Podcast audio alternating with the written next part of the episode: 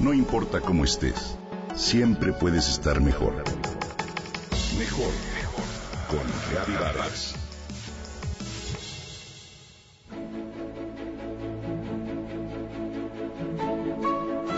Los perros.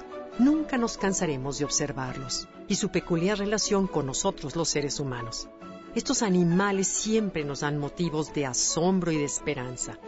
Varios estudios confirman que las personas que tenemos un perro como mascota enfrentamos la vejez con herramientas más sólidas y gozamos de mejor salud. Además, los perros ayudan a generar sentimientos de tranquilidad y seguridad y algunas razas son muy útiles para elevar la autoestima infantil y despiertan en los pequeños un sano sentimiento de ayuda a los demás. La relación de los seres humanos con los perros tiene una historia muy larga que fue hermosamente narrada por el investigador austriaco Konrad Lorenz en el libro Cuando el hombre encontró al perro. Lorenz fue ganador del Premio Nobel en Fisiología y Medicina en 1973 y fue uno de los impulsores de una ciencia llamada etología, encargada de estudiar el comportamiento humano y el animal.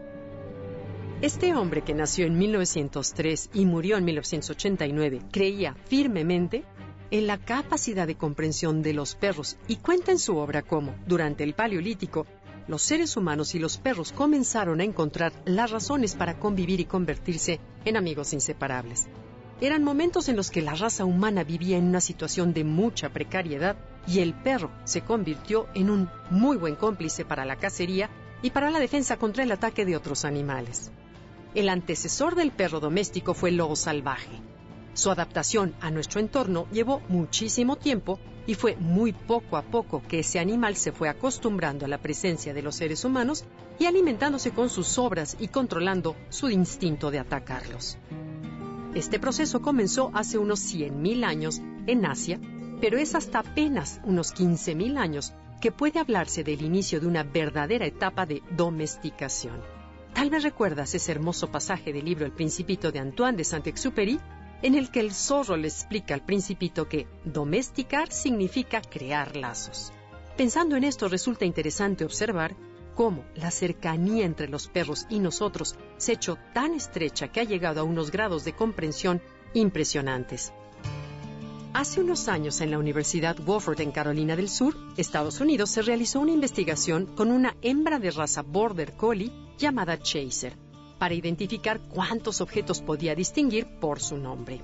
Cada día le mostraban uno o dos juguetes distintos repitiendo varias veces el nombre.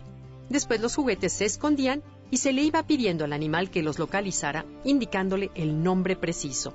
Pelota roja, pato de hule, pingüino de tela, ballena anaranjada, barco azul y demás. El reto se volvía más y más difícil y el número de juguetes crecía día con día. Sin embargo, Chester, una simpática perrita blanca con manchas negras y orejas puntiagudas, acertaba siempre sin chistar y cuando el experimento se detuvo al cabo de tres años, podía distinguir por su nombre 1022 objetos distintos. ¿No es increíble? Los perros han sido importantes en todos los rincones del planeta y para todas las culturas. Y México no es la excepción. Los restos óseos de perros más antiguos descubiertos en nuestro país datan de hace 7.000 años. Tuvieron mucha importancia en la vida cotidiana de los pueblos mesoamericanos. Se les consideraba guardianes y compañeros, y por eso en algunos lugares se sigue conservando la creencia de que es un perrito el que acompaña nuestras almas en el camino hacia el más allá.